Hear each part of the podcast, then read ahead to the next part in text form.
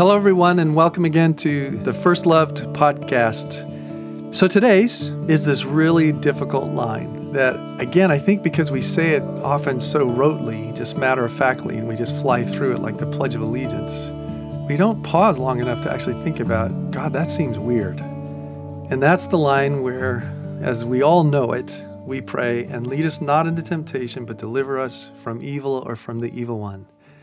Just think about what that just said. Wait, I'm asking you, God, not to lead me into temptation? What kind of request is that? It just seems so odd to me that as long as this thing has been being prayed, that it doesn't get more reaction, which again makes me suspect that people are flying through it and actually not really owning it or thinking about it or actually saying it from their own hearts, perhaps. So I want to look at it for a moment today because I think it's important and I want us to pray it meaningfully as we continue. Well, first of all, what's very, very surprising is that in most of my commentaries, especially the ones that have been written more recently, across the board, the scholars write this first part of this petition this way and do not bring us into testing. Do not bring us, not so much being led, but don't bring us, as though somehow he's almost dragging us into. don't bring us. And then almost across the board, they're saying, do not bring us into testing. And we've all learned to say it as temptation. Now, the reason why that's the case is that because that one Greek word actually, depending on context, can be translated either test or tempt, testing or temptation. Exact same word, only context determines. And particularly when it comes to temptation, generally it's when the word is being used in a context negatively, particularly as it might be this being dragged into sin. And in that regard, anybody who, again, if you just pause and think about it, you should have this weird reaction inside that goes, wait a minute, if God loves me and God is good, why would he tempt me? That can't be true, right? That can't be accurate. And if you've been a Christian for any length of time, always, practically without fail, especially if you've ever asked a pastor, they will immediately point to James 1:13 to 15, where James says this, when tempted, which again can even be tested, but you'll see why it's tempted in this context. When tempted, no one should say, God is tempting me, for God cannot be tempted by evil, nor does he tempt anyone. So, right there, it can't really quite mean that God would want to bring you into temptation because it would put it in direct conflict with this passage. James continues on saying, or writing, but each person is tempted when they are dragged away by their own evil desire and enticed.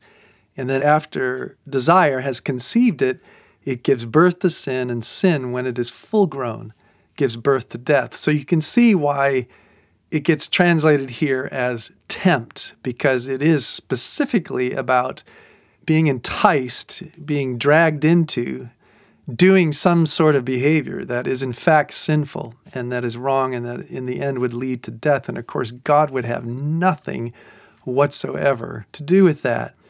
Consequently, it's amazing to me after all these years that in newer translations that the choice wasn't made to actually use the word testing. But even that, I was sharing with Pete, Last night I was two and a half hours reviewing all kinds of my tools or my book tools, you know, looking up passages and oh my gosh, just to confirm what I wanted to say to you again today.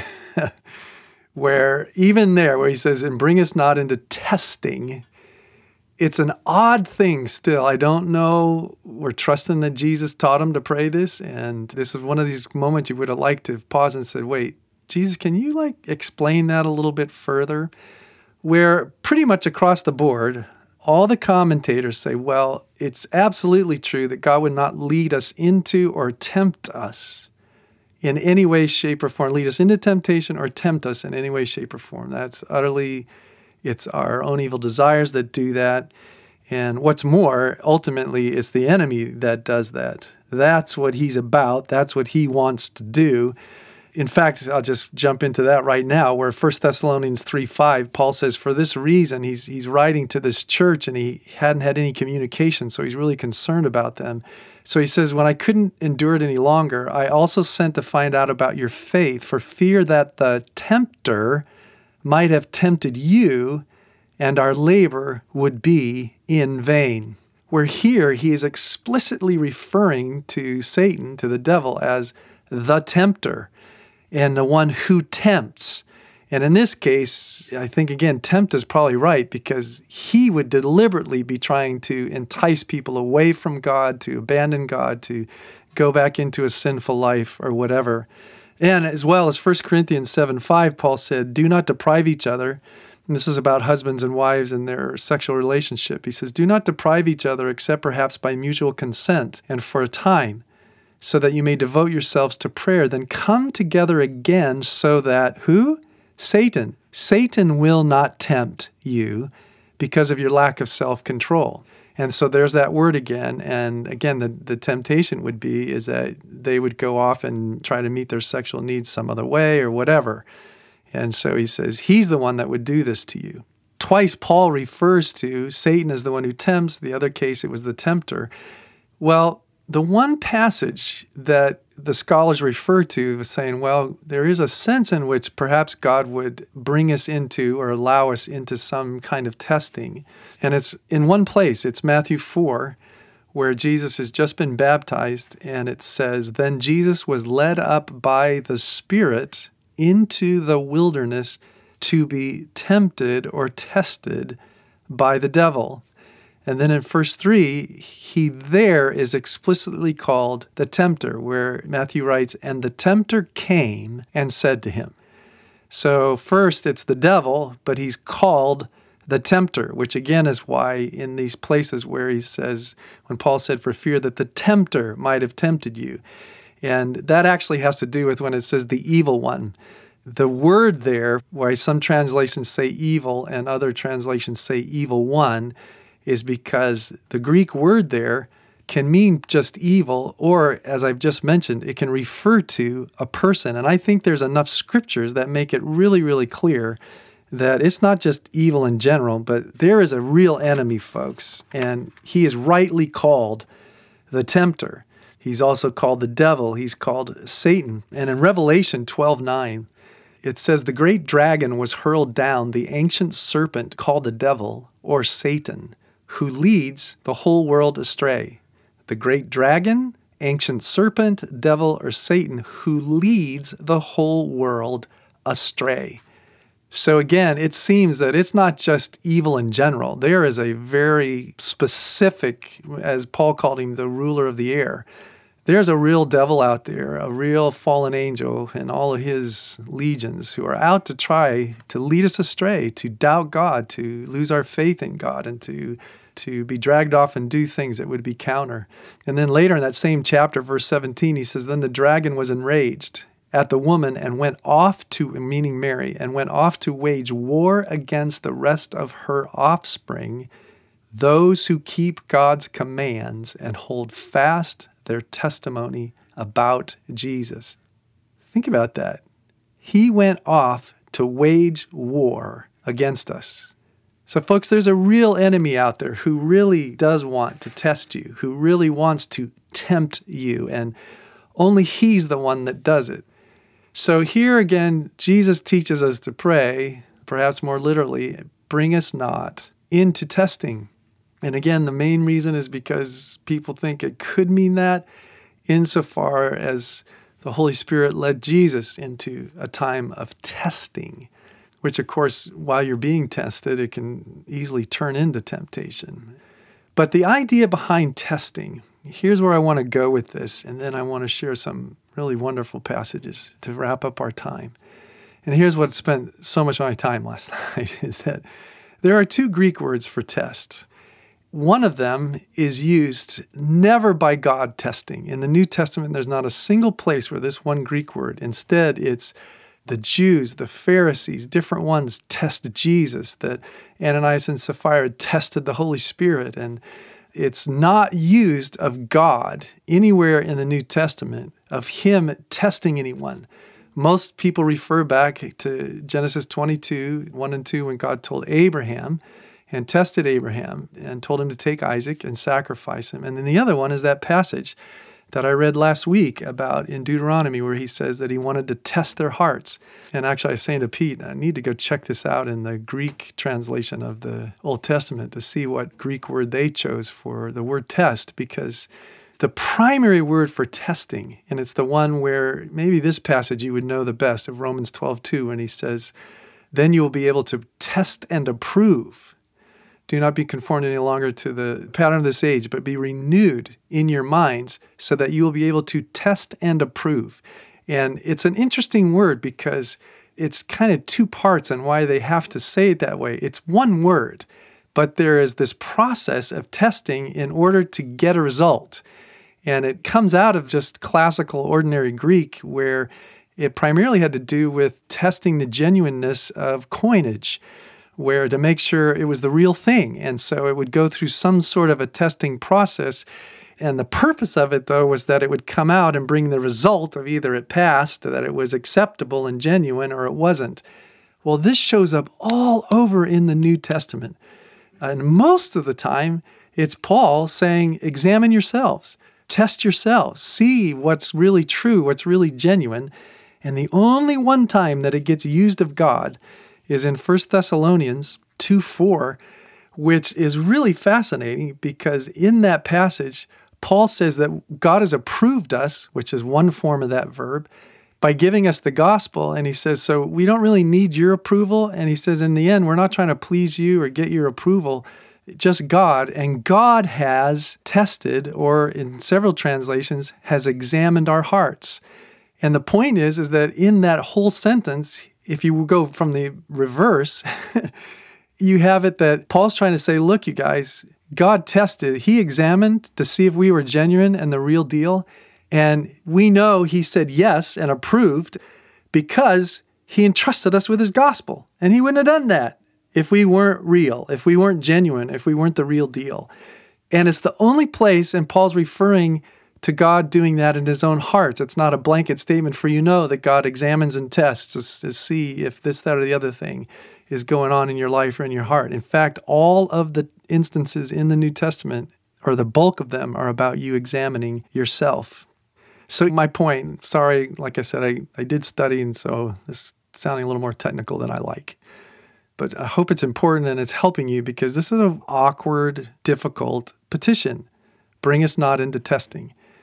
And I think overall, what I'm saying is that we can't find a place outside of God, the Holy Spirit, leading Jesus into the wilderness to have this encounter with the enemy.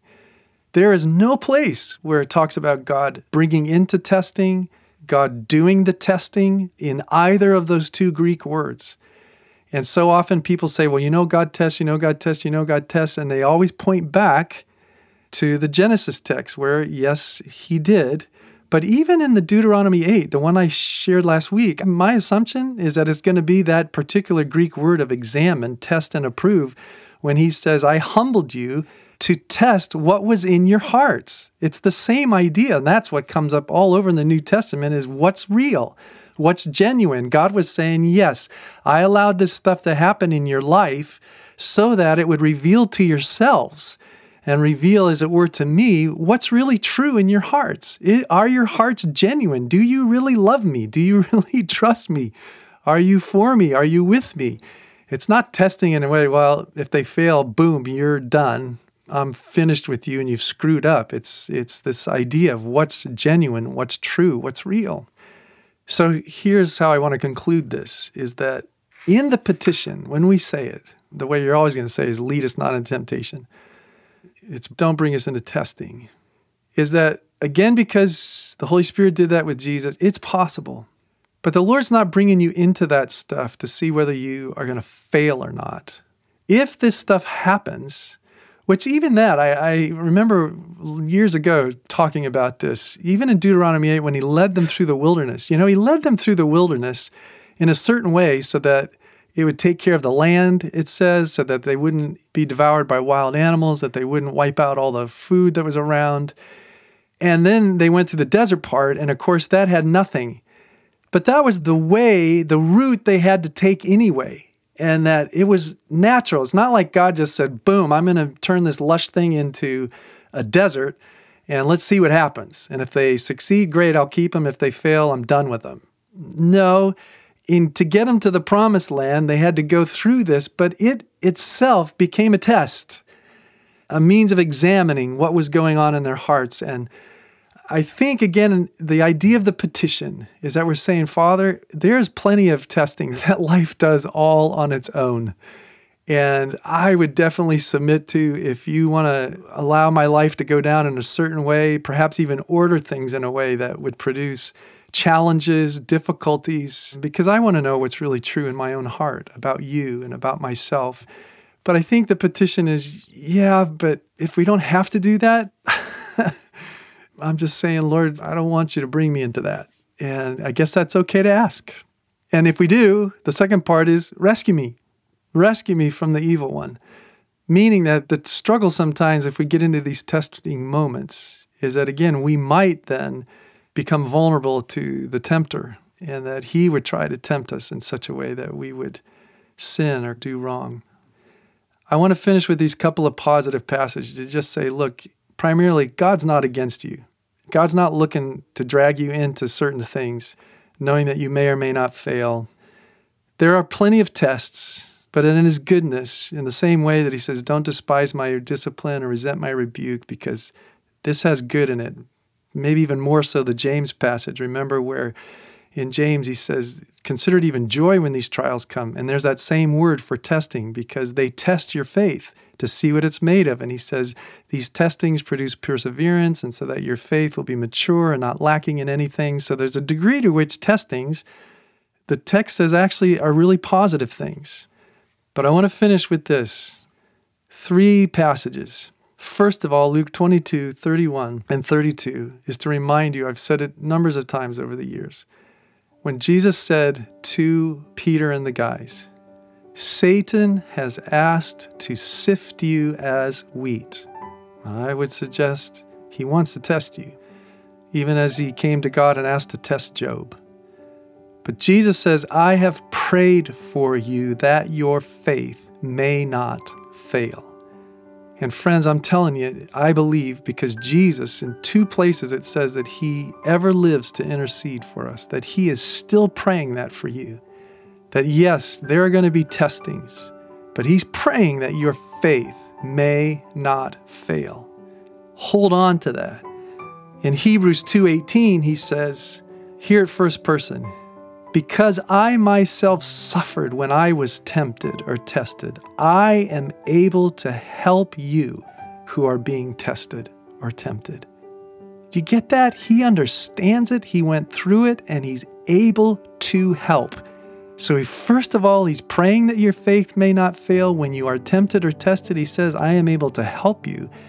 And then this third one, so wonderful, 1 Corinthians 10 13, he says, No temptation, no test has overtaken you, but such as is common to all people.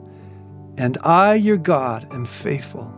I will not allow you to be tested or tempted beyond what you are able but with the test, I will provide the way of escape also, so that you will be able to endure it. That is clear. The James 1:13 he doesn't tempt. He doesn't explicitly test. There's not a single passage that says that. Instead, I think overall there are testings. He may allow certain testings as they he allowed it in the wilderness he allows certain things that cause our faith and stuff to grow, but know that when you're in it, He's not standing off at a distance and going, Well, let's see what happens. Jesus is praying for you. He's there to help you, and God promises, I am faithful. I will not let this overwhelm you. Well, I love you guys. I pray this was helpful. Have a great day. Bye now.